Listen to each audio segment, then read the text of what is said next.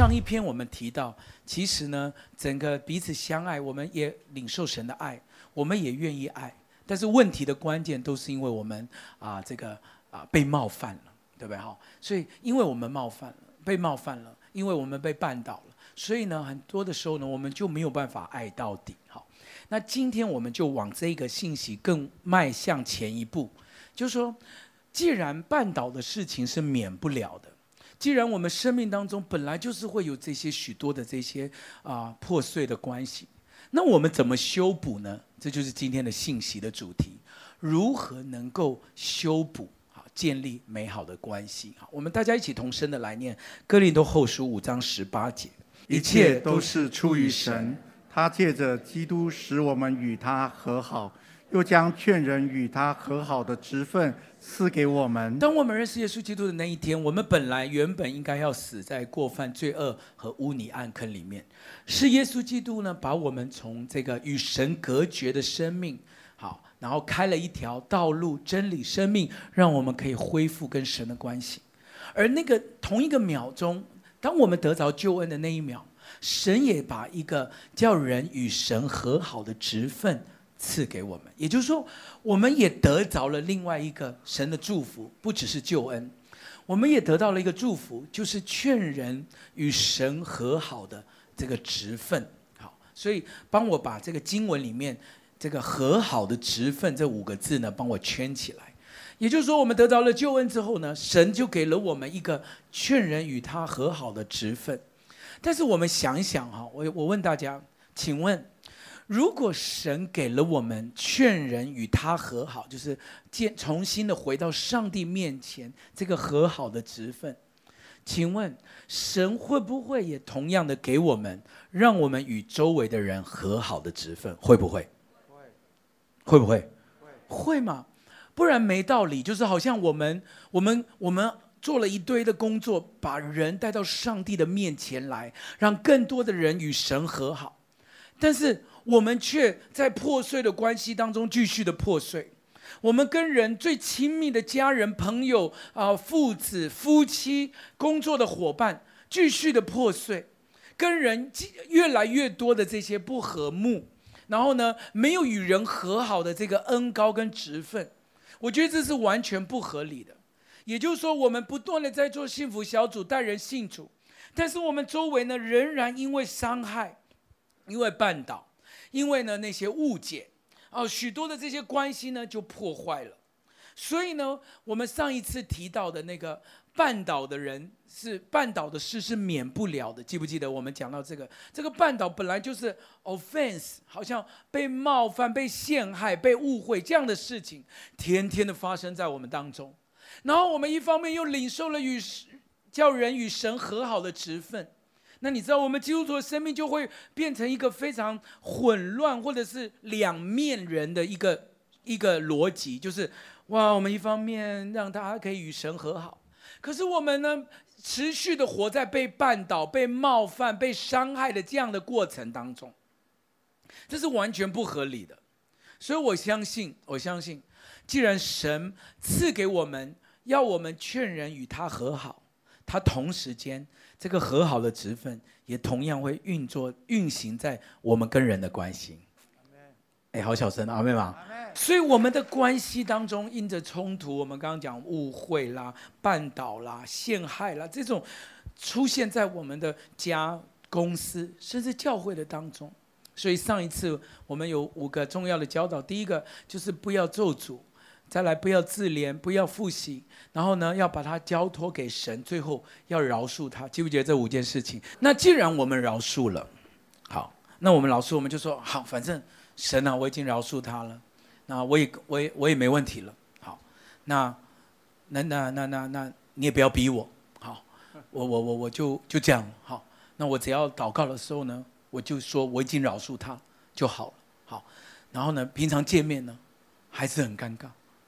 然后还是冷战，好，还是不联络，还是不面对，好，那我觉得这个大概不会是停在这里。所以今天我们饶恕过后呢，我们就更进一步，求上帝的灵来帮助我们修补关系。阿门，哈。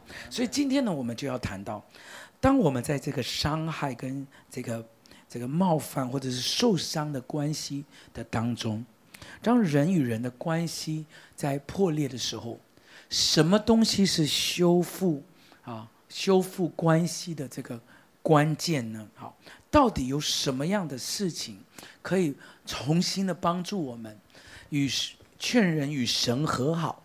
我们同样也经历这个和好的职分。好，我要让你知道。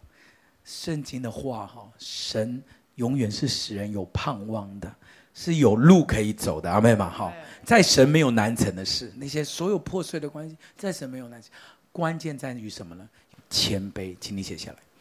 修复关系有一个非常核心的这个这个神的性情，好，就是造作在我们生命当中的一个关键点，就是谦卑。我们一起来念彼得前书五章，好不好？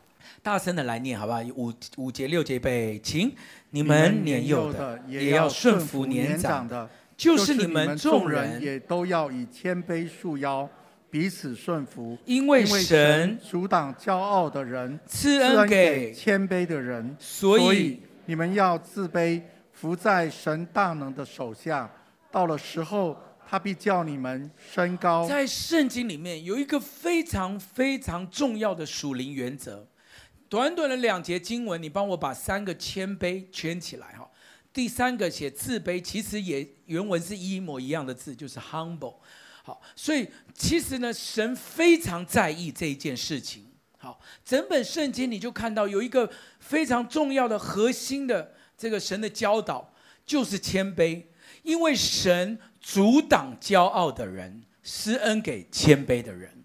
所以当我们发现呢，我们生命当中，如果被神造作出来，哈，塑造我们是一个泥土，他是我们的这个陶匠嘛。如果我们生命当中被神塑造一个谦卑的性情，其实哈是整个基督徒生命当中非常关键的事。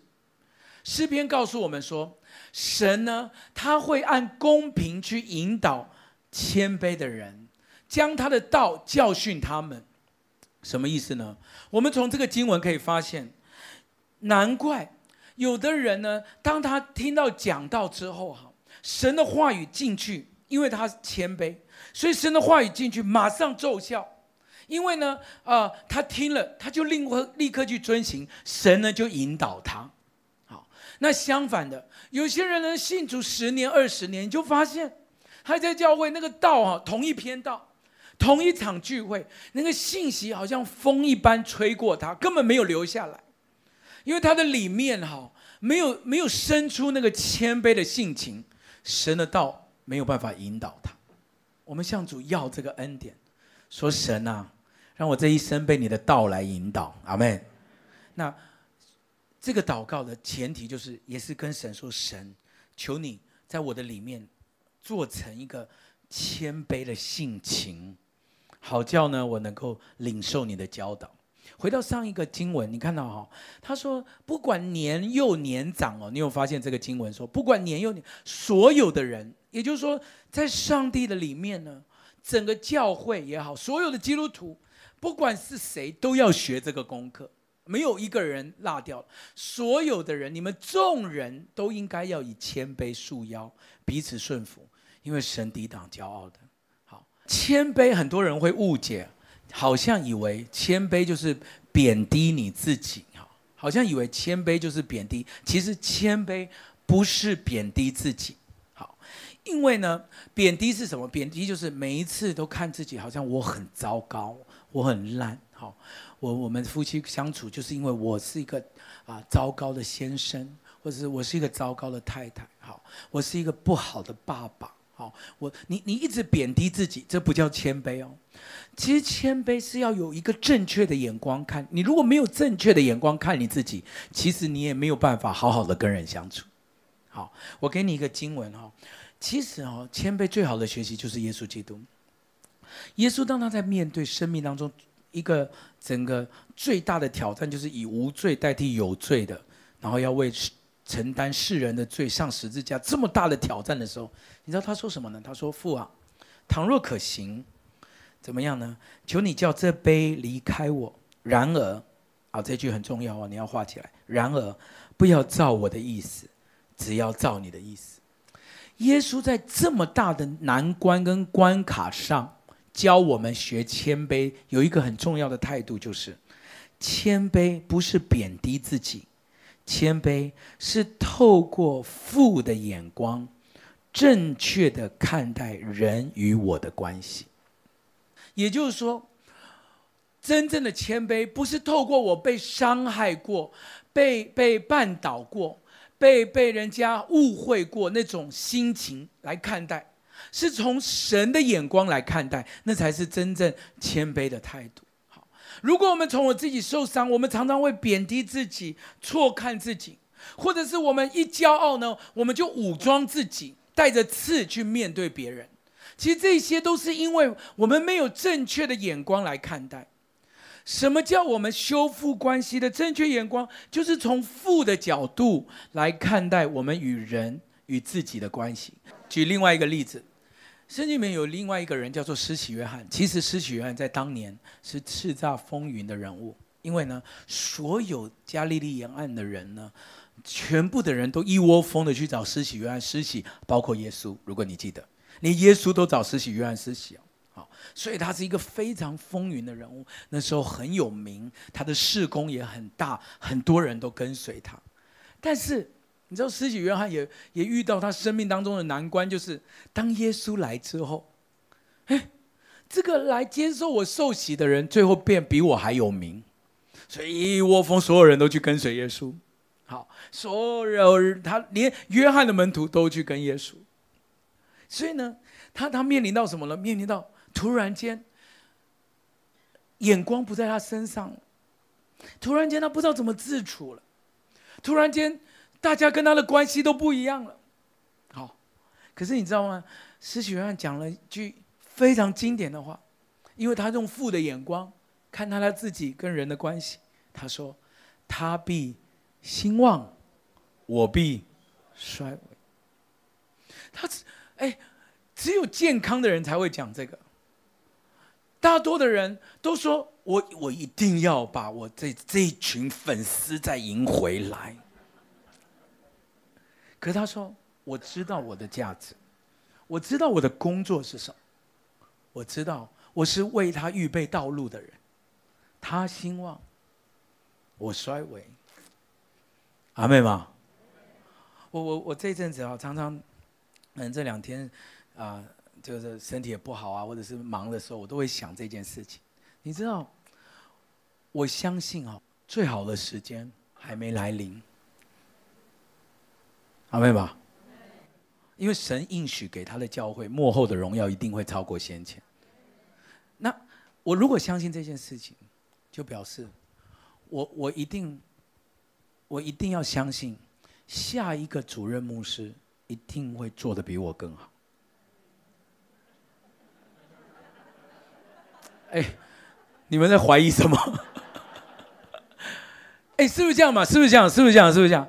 当有一天有一个比我更年轻，瘦二十公斤，然后呢，讲到又又精彩，然后呢，哇，他的大家都很爱他的时候，我我要怎么样自处呢？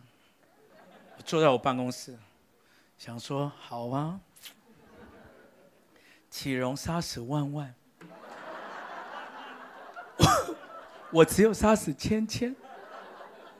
好啊，他讲完道，大家都 po 他讲道，怎么划都划不到我的讲道。哎，那一天来临的时候，我就在办公室很生气，然后自己忧郁症，做一个小稻草人。天天吃，我觉得施洗约翰很很，他他的他的情绪也好，或者他的他的情商，是来自于他知道他是谁，他的身份。真正的谦卑不是贬低自己，真正谦卑是知道我我我在做什么。所以你知道，神一直在。在塑造他的百姓，有这一份性情。无论年幼，无论年长，我刚刚看到经文是这样讲：你们众人都应该要生出这样的性情。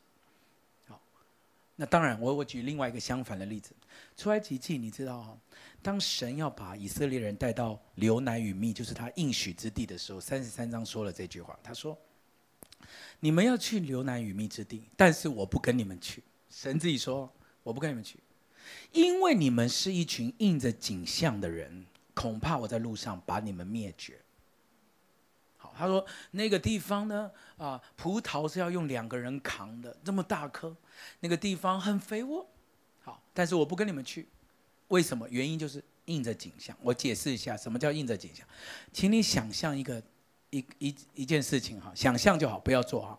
想象现在坐在你后面这个位置的人要推你的头。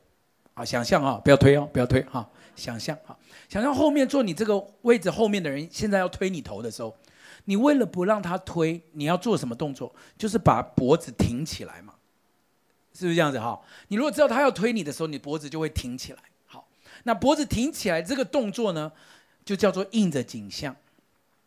神说，以色列人最终，就算你得到了你想要的地方，就算你得到你想要的梦想，但我不跟你们去。神没有去，我告诉你，再好的应许地都不算什么。那关键是因为他们印着景象。那你想象这个动作啊，把脖子挺起来，是不是很像我们在跟人关系当中不想和好的时候的动作？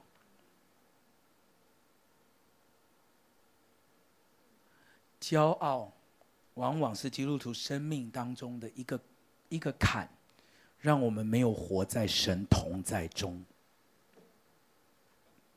我再讲一次哦，骄傲，就算我们在外面叱咤风云，但神说我不跟你去，因为你们是印着景象的人。你想想看，当我们愿意面对到不愿意道歉、不愿意和好、不愿意修补关系的时候，我们就很像这种印着景象的人。难怪弥迦书告诉我们说：“世人呐、啊，神早就告诉你什么要做什么了，何为善了。”记不记得这段经文？他说：“神早就告诉你，已经指示你何为善。什么是他要的呢？行公义，然后呢，好怜悯。最关键的就是存谦卑的心，与神同行。没有谦卑，什么都没有；没有谦卑，神也不会跟我们同行。再讲一次，神阻挡骄傲的人。”施恩典给谦卑的人。我祷告主每一个弟兄姐妹，当你越信主，越生出，越被神塑造出一个性情，就是有耶稣那样的柔和谦卑。阿们吗？到底我们在修补关系的时候，我们要怎么样活出谦卑的性情？第一个，首先你要承认，我不能，但求上帝来帮助我。第一个就是你承认你需要被帮助，是谦卑的第一步。常常我们觉得，啊，这个是讲到非常的好，好，这个讲到某某人一定要听，因为他才是印着景象的那个人。那我跟你讲，那你真的没救，好，因为第一步是要承认我我是需要主嘛，阿妹嘛？我我才是在关系当中，我是需要神的那个人，神才能开始塑造我们。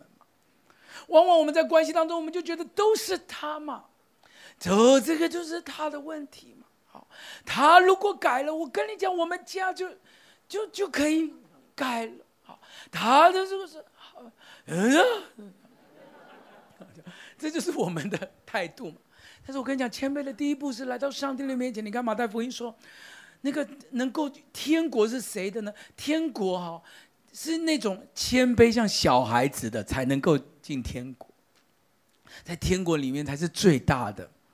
表示你如果没没有看到说你自己需要主，需要上帝帮助你，需要调整，或许你你连跨进去天国一步都没有，因为天国是这样子的人，哪样谦卑像小孩子的人，就我不能，我够不到。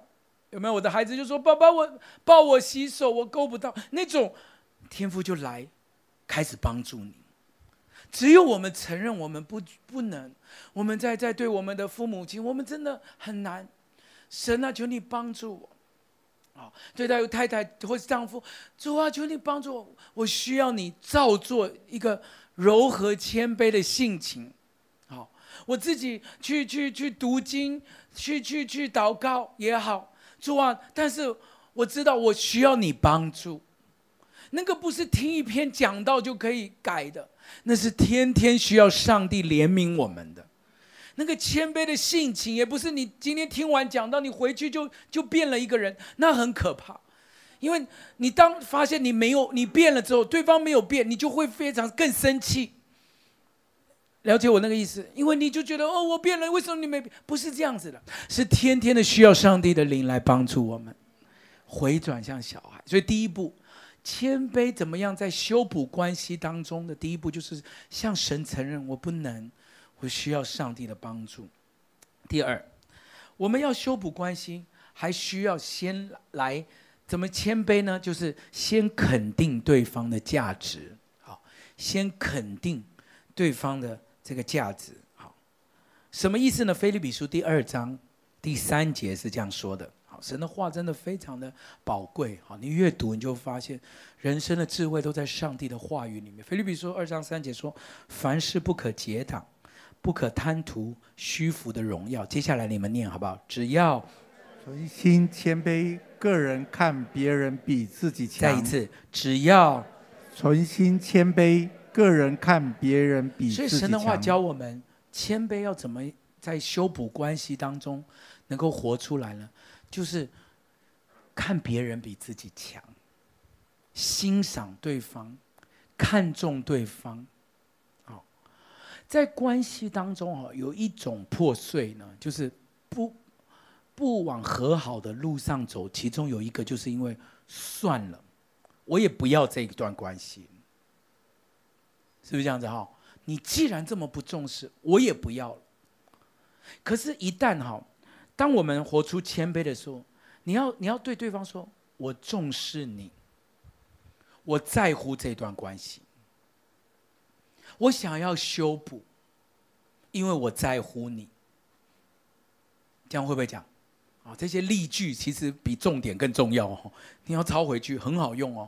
你要跟对方讲说：“我重视你，我在乎这段关系。”好我我我很，我也非常的难过，面对我们过去这样子的，这样比如说冷战，或是我也非常的难过。我知道我现在要来面对你，我也不容易，但是我只想告诉你，我在乎这段关系，你对我很重要，好没？你知道，当你这样讲哈，你正在做什么？你正在活出谦卑，就是看他很重要。看别人比自己强，大家可以了解哈，就是说我我们在在一个关系里面呢，当你看别人比自己强，当你看重他的时候，你才会愿意花时间、花努力、花精力去修补这段关系嘛。罗马书我们最近读到十二章的时候，有一句话是说，恭敬人要彼此退让哈。其在在这个中文新翻译译本，恭敬人他是这样翻的。他是说，以尊敬的心来待人，好，恭敬人。这个中文新译本是说，尊敬的心来彼此谦让，也就那个英文是说 honor 了，就是啊，尊敬人就是 honor 人，好，看他比自己强，这样子的去去面对他，他很重要，因此我要花时间花精力来再来修补这段关系。所以，当你肯定尊荣人的时候，对方才会接近那个修补关系那条路上改善。什么尊荣人呢？有三个步骤。第一个，用言语来尊荣他。我用言语，好，告诉他说他很重要，我很重视你，但我愿意修补这个关系。我很看重你过去对我所做的，我我想要啊，让你知道你在我心中很重要。这个叫做言语的尊荣，好。第二个，尊重对方，还要学会聆听他们说话，聆听他们说话。怎么说呢？因为当东关系被破坏的时候，我们会人性里面会有一个想要解释自己的那个那个动力，就是好像说，我我们我们我们在冷战也好，或者我们现在要谈话，那对方会说我。你那个时候讲那句话，你记不记得？我很生气啊！我们一听到他很生气的时候，我们会很想要解释，不是这样的啦！你怎么会这么生气？难道你不知道我们的关系怎么没有啦？我不会这样子的啦！你这样子，哦，我们都一二十年了，你还不懂我在讲什么？你我我们就很想要解释，我不是这样的。所以，当我们越解释，其实我们都没有在听他，他的感觉是什么。所以尊荣人，第一个用言语去表达，第二个你要学会聆听他的感觉。好，聆听他的感觉。有的时候哈，我们忙到一个地步哈，我们在跟人讲话的时候，我们的目光都没有离开手机跟电脑。那对方不可能感受到我们尊荣重视他的。你如果真的对这一份关系很重视，你就要学会停下来，好好听他感受的是什么，他他觉得是什么，他他他他在这个这个，他也受伤了嘛？那他的受伤是什么？然后你要耐得住性子，不要一直想要解释，我没有这样子，不是的啦。好，你你要耐得住，你就听。因为听才会接下来第三步，同理他的感受。好，尊荣人除了言语尊荣他，第二个听他讲，然后才会同理他的感受。什么叫同理？同理就是让他知道我明白你现在的感觉，让他知道我明白你现在的感觉。那是从倾听来的，那是从理解来的。那是从按耐住自己想要解释的时候来的。我们要尊荣他，学会的谦卑就是看别人比自己强，也就是重视他现在的感觉。好，比如说他跟我们讲说：“我其实我很难过。”那我们就会讲说：“哎，我更难过，好不好？”那那就没了嘛，对不对？就就就就就没了，就就那不然大家来比谁难过。好，所以他说他很难过的时候，你要同理啊，你就说：“嗯，我知道。”那那就是体会。比如说，我很生气，你那时候这样跟我讲，那我们常常就会，我们就被我们也压起来了。你气我不气吗？你不记得你又有讲吗？你那时候讲什么？哦，那那就没完没了嘛。所以他说我很生气的时候，我可以体会你那时候一定很生气。我我很难过，听到你有那个感觉。有这个例句是这样子哈，你可以这样讲说，我很难难过，听到你的那个感觉。我也很难过，我让你有这样的感觉。你知道，当你讲出这句话，立秒在缝补关系的当中就往前一步了。用言语尊荣他，用耳朵去聆听他，再来同理他的感受。好，我跟你一样，在过去这段冷战的期间，我跟你一样难受。当你讲出这样的话的时候，对方非常能够感觉到说。你很重视这段关系，你想要修复，你想要往前一步，所以尊荣从哪里呢？第一，从言语上；第二，从聆听；第三，同理他的感受。，OK。好，那我们就进到第三。当我们在修复关系的时候，怎么样让我们谦卑呢？活出谦卑，就是学会你要跟他一同承担。责任，好，一同分担这一段关系所造成我们影响的这个责任。好，为什么我这样讲？哈，因为在关系的破碎当中，哈，我们常常呢比较习惯的做法是归咎责任、推卸责任给对方。觉得都是他。好，但你知道两两造之间，哈，很。很很多的时候不不会只有一个一方面这样子变全盘。举个例子，有些孩子就会怪父母嘛，就说你们是做父母的嘛，你们既然是爸爸妈妈，你们应该要这样子啊！我们是孩子啊，你们怎么可以讲这种话呢？你们怎么这样做？所以你知道，所有的孩子哦，就把所有责任都推推给父母，然后父母就很无辜，因为我们我们做父母，但你想你想想看，整件事情难道孩子没有责任？同样的，丈夫就把责任全部都推给妻子。你是做妻子啊，你们女生怎么可以这样呢？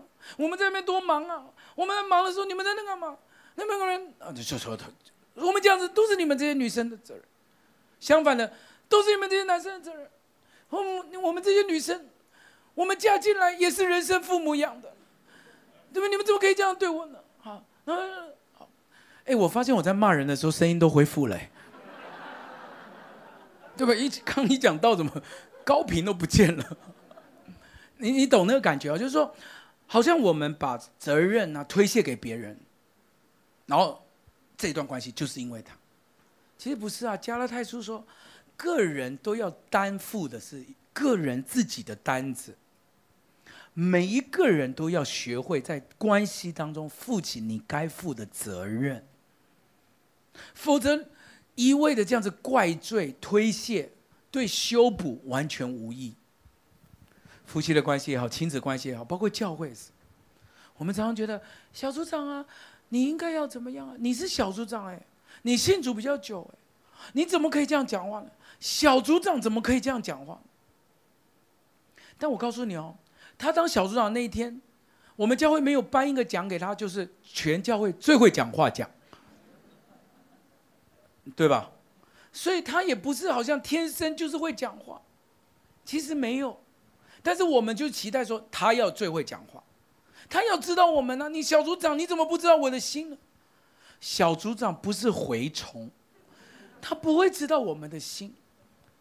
但我们一生气，我们一不高兴，我们所有责任都推给他，是不是这样子？那相反呢？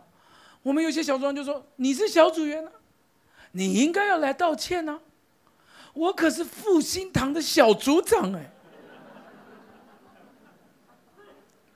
没有。”我们每一个人都要担自己该担的责任，不要推卸。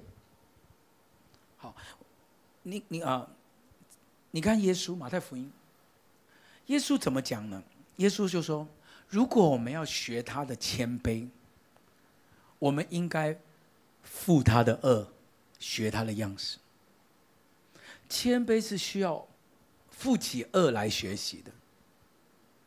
你如果不会负责任，你很难学谦卑。如果在关系当中你只会怪罪，那我告诉你，你里面还有许许多多神抵挡的那种骄傲的性情。所以求神帮助我们，让我们学谦卑，在修复关系当中呢，有一个很重要的方法，就是学会一起在这个破碎的关系当中，我们彼此。都停下来，承担我们该负的责任，因为怪罪对关系的修复是完全没有意义的。所以第三个，我们学会一起分担责任。最后，怎么样在谦卑的当中学习修复关系呢？就是允许他人也有软弱，允许他人也有犯错。好，允许他人有软弱，允许他人有犯错。我们常常会连我们自己都达不到的标准去要求别人。我再讲一次，我们常常以为我们自己可以，但是其实我们以连自己都没有办法达到的标准去要求别人。谦卑就是容许别人有软弱。希伯来书告诉我们说，连我们的耶稣基督这位大祭司都可以体恤我们是软弱的人。可是我们居然没办法原谅，没办法体会他为什么会这样子做，所以我们就觉得他一定要做到跟我们一样想法，他怎么可以这样子软弱呢？好，我没办法想象他为什么会这样子，连耶稣都可以想象，那你没办法想象，那表示你比耶稣更厉害了，那是不是你的里面？有太多的骄傲了。